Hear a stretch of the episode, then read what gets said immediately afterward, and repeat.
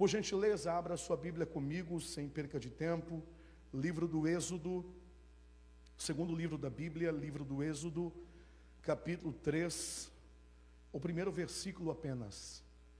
Êxodo, capítulo 3, apenas o primeiro versículo. Louvado seja o nome do Senhor.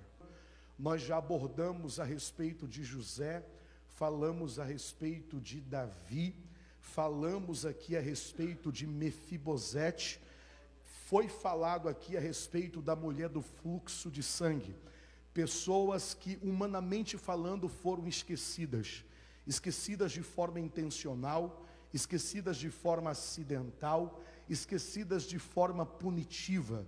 Por vários âmbitos, essas pessoas foram esquecidas. E essa noite aqui, nós queremos falar a respeito desse notável homem de Deus, um dos mais importantes do Antigo Testamento, que foi a pessoa de Moisés. A vida de Moisés em si já foi um milagre.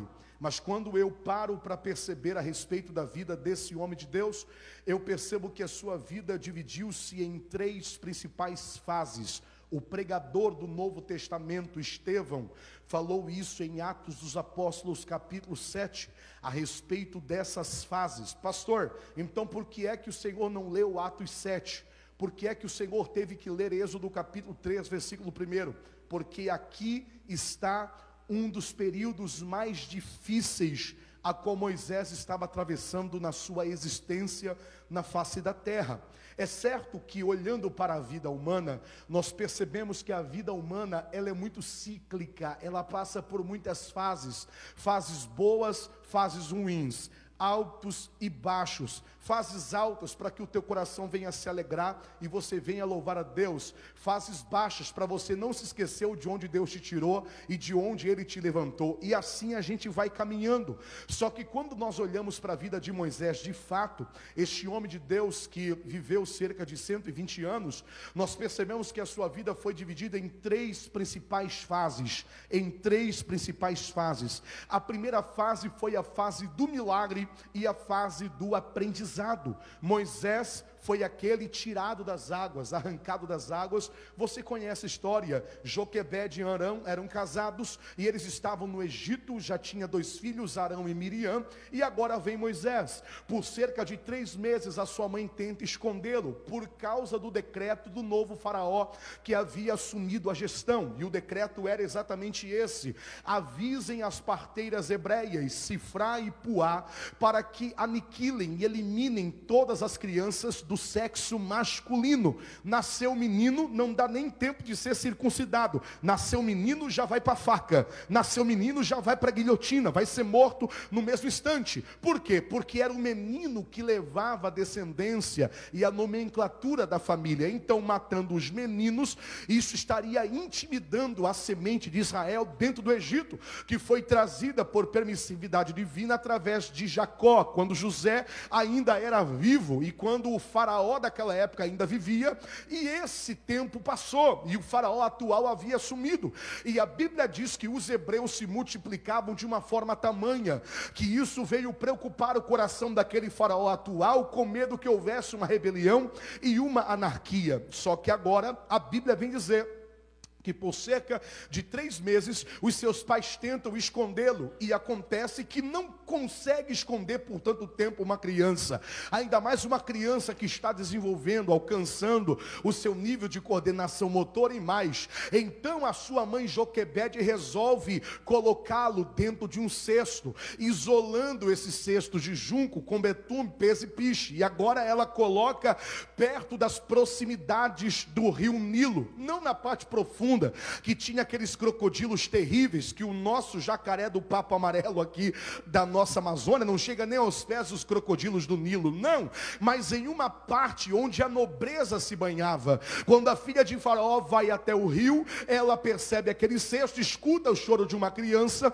Quando ela vai abrir o cesto, percebe-se que a criança era hebreia, porque estava circuncidada, então ela tira das águas aquele menino e dá o nome dele de Moisés, que quer dizer tira tirado ou arrancado das águas. Então a primeira fase da vida de Moisés foi a a fase do aprendizado.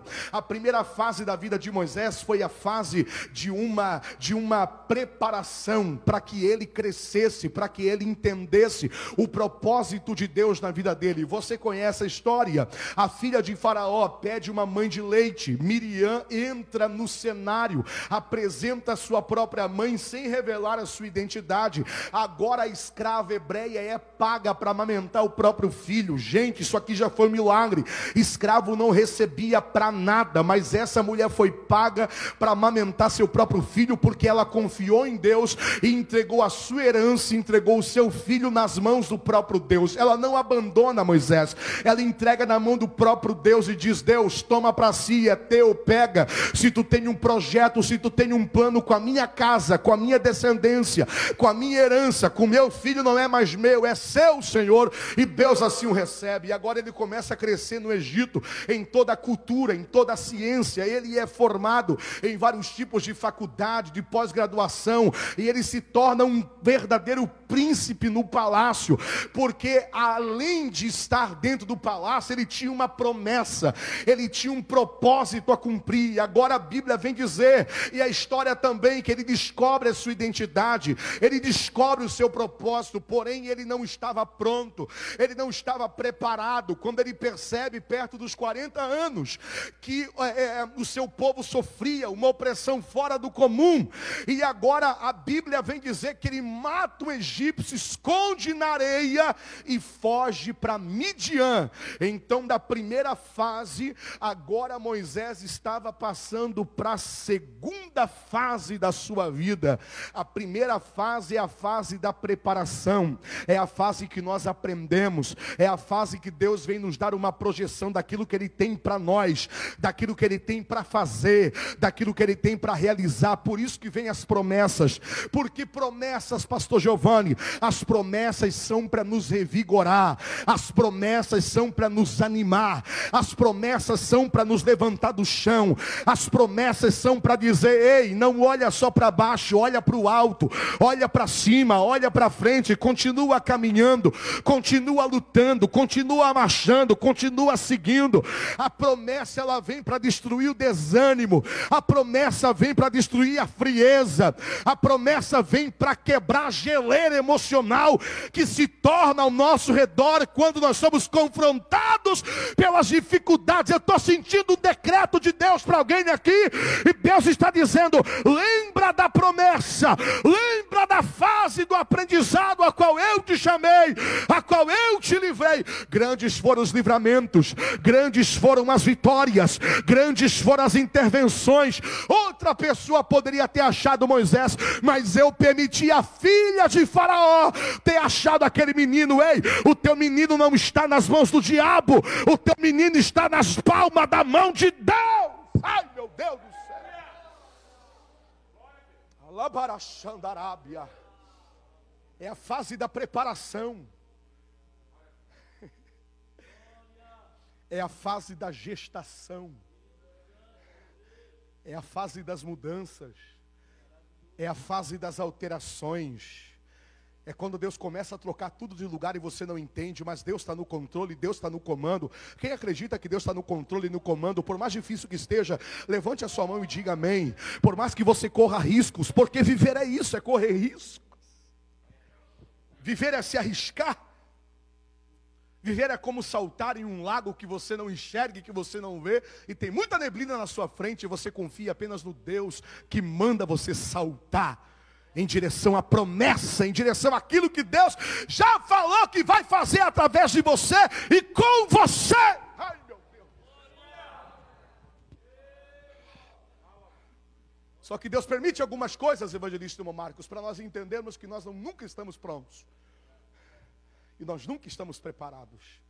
Porque se depender da maturidade humana, a maturidade humana ela é falível, ela é imprevisível, ela é solúvel, ela se dissolve com muitas dificuldades e circunstâncias que chegam na nossa frente. Ele olha, afronta e não se conforma com aquilo. E ele resolve fazer justiça com as próprias mãos. Ele mata um egípcio, ele surta psicologicamente falando. E agora ele foge. E do palácio ele vai para o deserto. Ele vai para as terras de Midian Ele vai para a localidade de um homem chamado Jetro, que tinha ligação direta com Abraão, a ligação parental ou seja, ligação a, novamente às raízes, às origens, aos princípios. Deus agora tira Moisés do palácio e leva ele para o deserto. E o versículo 3 é muito claro. Por que, que o versículo 1, o capítulo 3, o versículo 1 é um tanto ocultado na passagem? Porque o versículo 1 é ofuscado pela sarça, mas antes da sarça, Moisés fica mais 40 anos no deserto. Ele passa 40 anos no palácio. Quem está me ouvindo, diga amém. E agora ele sai do palácio, foge para Midian e vai para o deserto e fica 40 anos lá. Não seria esse um período de esquecimento? Esquecimento para mim, para você que somos humanos, mas para Deus era um período de processo. Giovanni, mas o processo não é a mesma coisa que preparação, não. A preparação é quando Deus te molda para você lidar com assuntos exteriores. O processo é quando Deus trabalha com você interiormente. Moisés agora se casa, constitui família, se casa com Zípora, tem filhos. E agora ele estava ah, pastoreando as ovelhas de Jetro, atrás do deserto. 40 anos, todo dia a mesma coisa, todo dia o mesmo cheiro, todo dia o mesmo cajado, todo dia a mesma rotina. E cadê a promessa?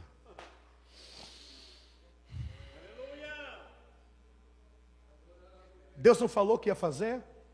Deus não livrou ele da morte? Ele não foi tirado das águas? Ele não foi para dentro do palácio? A filha de Faraó não pagou a própria mãe dele para amamentá-lo? Não houve milagre aí, sim ou não? Ele tinha promessa, sim ou não? Mas cadê ela?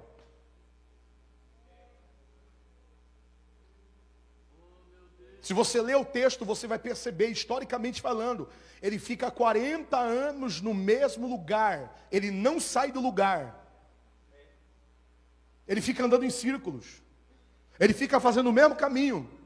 No deserto, um lugar árido, um lugar de extremos. Eu não conheço o deserto do Saara na África, mas especialistas e geólogos afirmam que o clima de Portugal se assemelha muito e lembra muito o clima árido da África, porque se você for olhar no mapa geograficamente falando, Portugal fica em cima da África. Então é muito comum em Portugal você, ah, no verão, eu morei lá quase cinco meses com a minha família, e no verão, no entardecer, no sunset, como diz o norte-americano, é muito comum você ver aquele céu vermelho, o sol vai se pôr lá por dez e meia da noite o dia mais longo. O sol nasce lá por quatro e meia da manhã e se põe lá por dez e meia da noite. E você bebe água, Júnior, lá em Portugal, e você não soa, você não urina. Para onde vai essa água? E quanto mais água você bebe, parece que mais a tua boca é seca.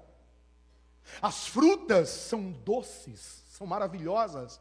A laranja é muito mais doce do que a, a, a de cá.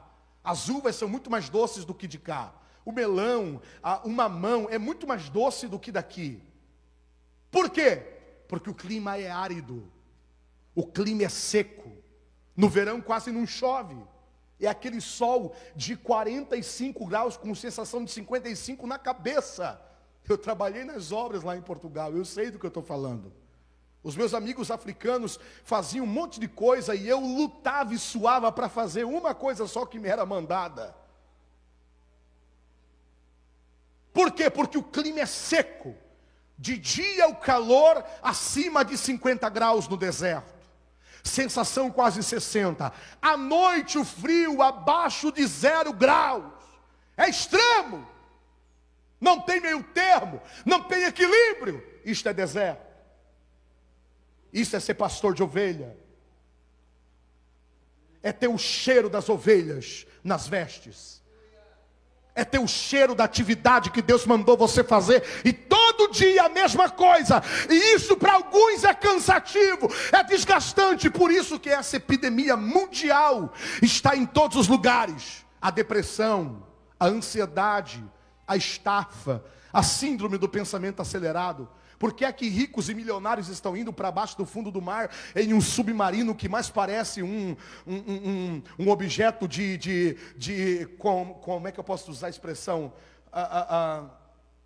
um objeto que não tem estrutura nenhuma para aquilo, controlado por um joystick que parece um Xbox, um PlayStation. Porque estão cansados da rotina, porque querem sair da rotina.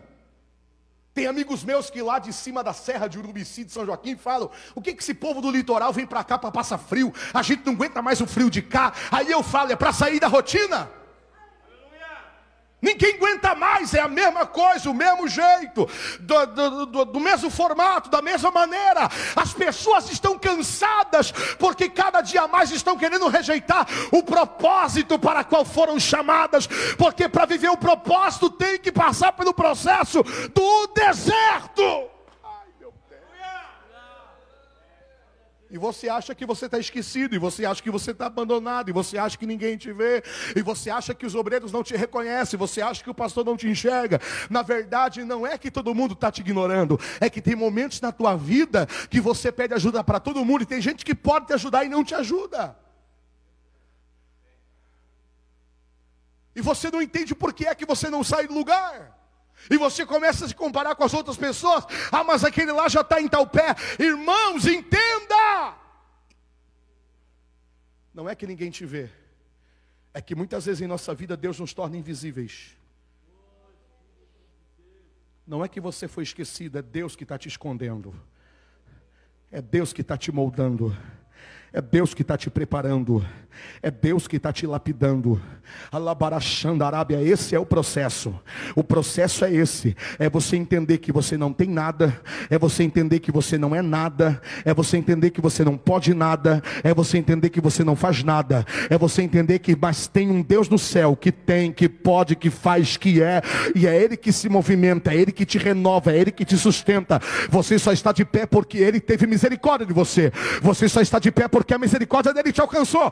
Você só está vivo aqui nessa noite, levantando a mão e dando glória a Deus, ouvindo esse pregador pregar, porque você tem fé e você acredita na promessa e no propósito que Deus te designou.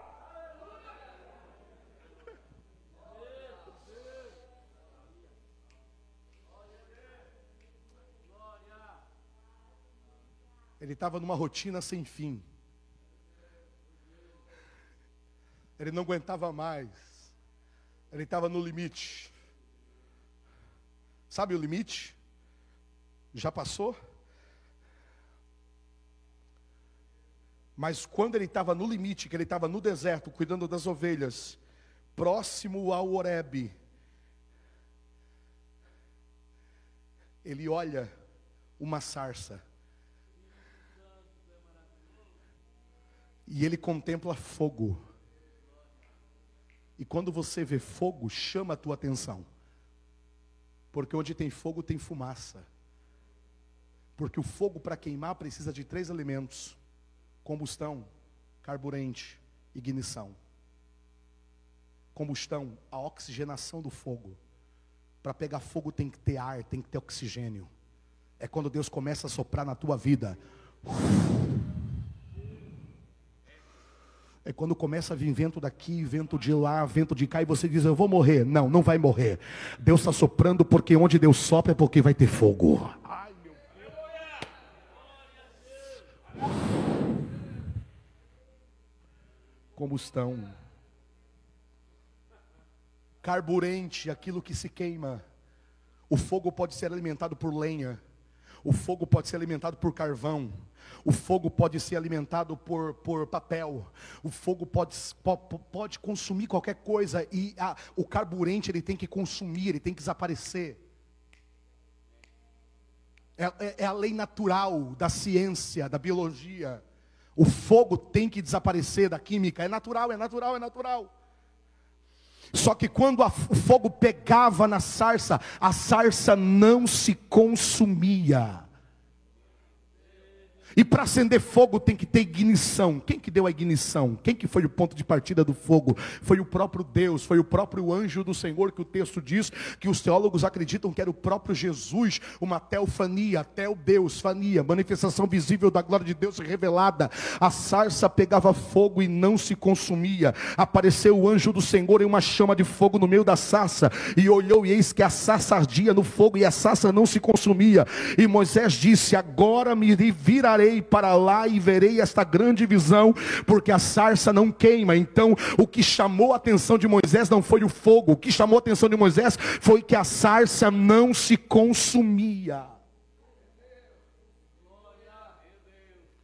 Aí Moisés entendeu que Deus levou ele 40 anos no deserto sozinho para ter um particular com ele. E na Bíblia é muito comum essa solidão divina. É necessário estar sozinho com Deus, é necessário ter uma particularidade com Deus, é necessário ter um secreto com Deus, é necessário ter um propósito com Deus, é necessário. E ninguém precisa saber que você está indo orar, partir um monte, partir oração. Não, não, não, não. É secreto, é intimidade, intimidade intimidade não se revela para ninguém, intimidade se possui e se tem. A Bíblia é muito clara quando fala de homens a sós com Deus. Jacó em Peniel, lutando para receber uma bênção, lá em Gênesis capítulo 32, versículo 24 a 32. Jacó luta com Deus, é ele Deus, é tu e Deus, Deus e tu. Todo mundo se afastou, não foi eles que se afastaram, foi Deus que te trouxe para o particular, foi Deus que te trouxe para o secreto, foi Deus que te trouxe para o propósito. Para de culpar fulano, ciclano, beltrano, para de dizer que alguém não te ajudou, para! É Deus que está te chamando para o secreto.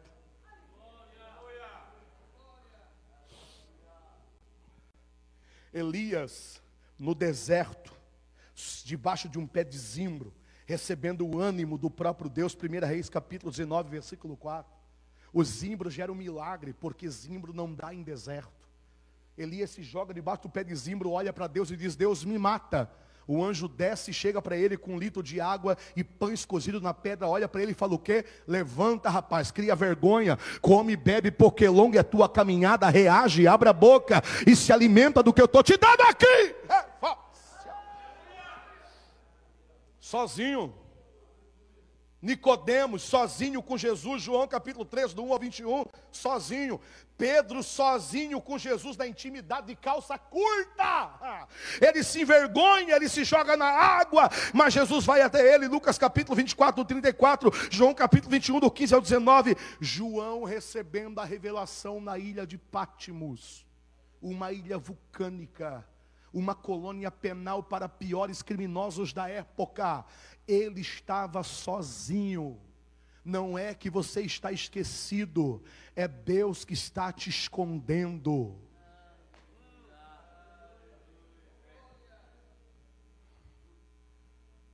A sarça não se consumia, porém pegava fogo, e vendo o Senhor que se virava para ver, bradou Deus a ele do meio da sarça e disse: Moisés, e ele responde: Eis-me aqui. E Deus disse: Não te chegues para cá, tira a sandália do teu pé, porque o lugar em que tu estás, a terra é santa. Eu tenho um local de intimidade, de particularidade. Eu vou começar a exigir coisas de você que, se você contar, alguém vai te chamar de doido, de maluco, mas é intimidade. Deus exigiu que Moisés tirasse a sandália do pé. Ele não queria nada de lembrança do Egito, ele tinha que se desvincular de tudo que havia. Deus queria ele perto, Deus queria ele próximo. Aquela glória estava atraindo Moisés para o propósito. E Deus manda ele voltar. E Deus envia ele para uma grande missão. E sabe quantos anos ele tinha? 80. Giovanni, sou velho, velho é o diabo. O diabo é tão velho, mas tão velho que para não assustar os capetas do lado dele, ele tem que se tornar como anjo de luz, porque se ele mostrar a cara dele de verdade, nem os demônios aguentam. Você não é velho. Você é uma pessoa experiente em Deus. Por isso, cada vez que você achar um ancião, respeite-o. Respeite a sua história. Respeite a sua vida. Ouça seus conselhos. Receba tudo o que esse ancião tem para lhe oferecer em espiritualidade, mentoria espiritual e ministerial. Respeite seu pastor, respeite seu obreiro, respeite seu líder. Porque Deus não precisa de idade, Deus precisa de lugar e disposição. Giovanni, mas eu estou velho, mas Deus te renova. Giovanni, mas eu estou rouco e Deus te dá capacidade de dar voz. Moisés tinha 80 anos e ele falou para Deus, e ele se sentia inferior, e ele disse: Senhor, quando eu chegar lá e eles perguntarem quem é você para estar aqui nos dando ordem, estava no palácio, mata um homem, foge para Midian, agora volta para cá. Quem é você para vir aqui? Quem é você para nos dar ordem? Quem é você para comissionar alguma coisa? Quem é você para nos representar? Aí você vai olhar para eles e vai dizer: Quem está vindo não sou eu, mas quem me mandou. Quem é que te mandou? Diga que o eu sou te mandou. O eu sou é que te manda, o eu sou é que te envia, o eu sou é que te capacita, o eu sou é que te renova, o eu sou é que te dá voz, o eu sou é que te dá força, o eu sou é que te dá recurso, o eu sou é que fez a promessa, o eu sou que te tirou da água, o eu sou que te livrou do crocodilo, o eu sou que te livrou da morte, o eu sou que te livrou da condenação, o eu sou! Levanta a mão por um minuto, porque o eu sou está passando em lares aqui agora. Eu estou recebendo a autoridade do Espírito Santo para profetizar. A sarça pegava fogo e não se consumia, porque o anjo bradava de dentro da sarça e dizia: Ei, levanta Moisés, volta para o Egito e liberta o povo. Volta para o Egito e liberta o povo. Deus só te trouxe para a Terra Santa para te munir. Deus só te trouxe para a Terra Santa para te capacitar. Deus só te trouxe para um lugar de intimidade para te encher. Mas não é para você ficar lá e morar lá, não. É para você voltar lá fora. É para você voltar lá no serviço. É para você voltar lá no trabalho. É para você voltar lá e fazer o que eu mandar você fazer e falar o que eu te ordenar.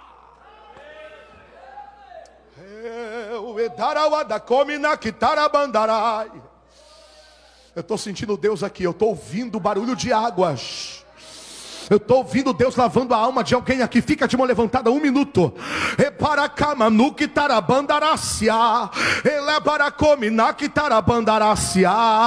Enquanto você abre a boca, Jesus te cura. Enquanto você abre a boca, Deus te renova.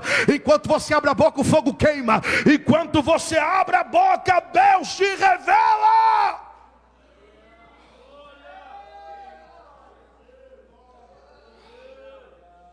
Aleluia.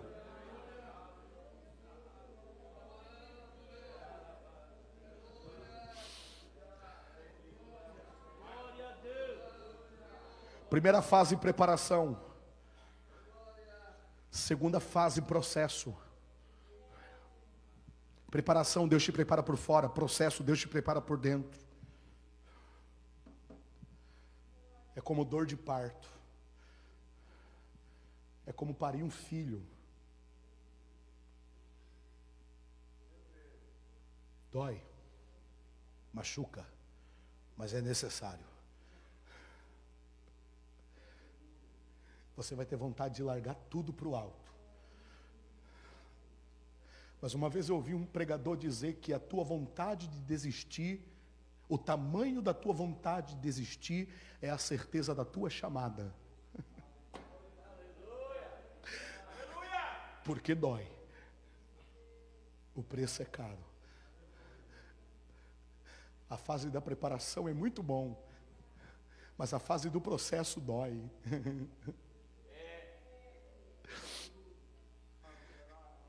Aí vem a última fase, Marquinho, que é a fase do propósito, pastor Gilmar. É quando a responsabilidade, meu pastor, aumenta. É quando Deus te usa no nível ministerial e as pessoas vão esperar que Deus te use pelo menos no mesmo nível para mais. Aí Deus começa, pastor Gilmar, a dar poderes para Moisés. Deus dá poder para ele. Ele levanta a mão e tudo escurece. Ele joga uma vara no chão e se transforma em cobra. Aí um bruxo vem, ah, mas eu também faço. Só que a cobra de Moisés engole a do bruxo. Ele coloca a mão no casaco e a mão fica leprosa, irmão Gelásio. Aí ele volta a mão e ela fica curada. Poderes. Deus dá poder para quem suporta o processo.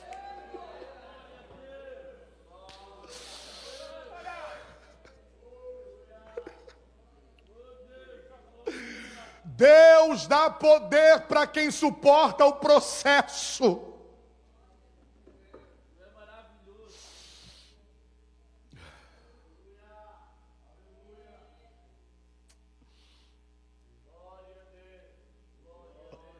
O Espírito Santo te pergunta nessa noite: em que fase você está?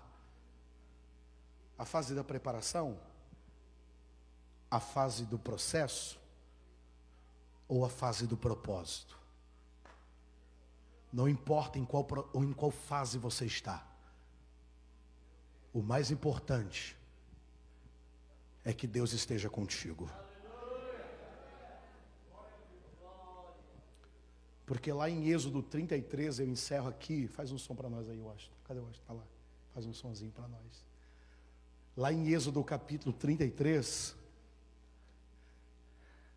Deus fala para Moisés: Moisés, não te preocupa, eu vou colocar um anjo para acompanhá-los, para cortejá-los.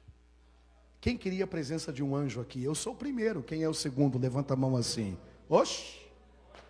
É melhor ter anjo do que ter demônio do lado. É verdade ou não é?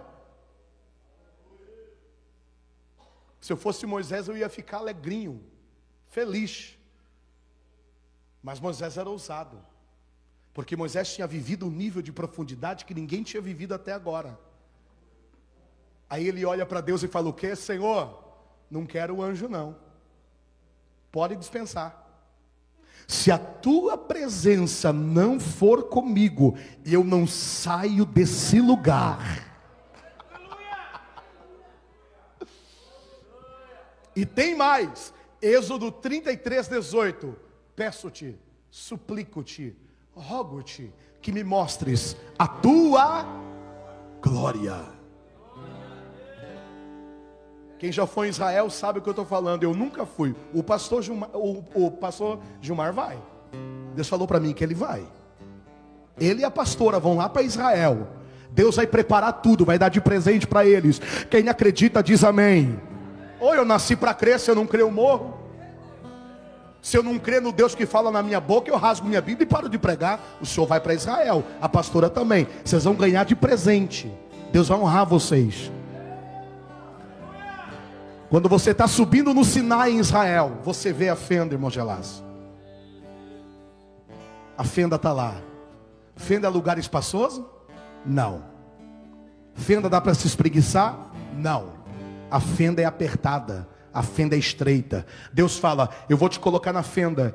E eu vou colocar a mão sobre os teus olhos. E eu vou passar. E quando eu passar, eu vou tirar a mão. E você vai, vai me ver de costa. Quer ver a glória de Deus? Entra na fenda. Quer ter poder na tua vida? Suporta o processo. Fica de pé em nome de Jesus. Deus tira a mão. Passa por Moisés. Alguns historiadores dizem que ele viu apenas a sombra do calcanhar de Deus. Eu não sei o que ele viu porque não estava lá. Mas que ele viu, ele viu. E o que ele viu, Marquinhos, impregnou no rosto dele. Alabaracamanuquitaua. Terevácia. E ele desceu do monte com o rosto brilhando, brilhando, brilhando, brilhando.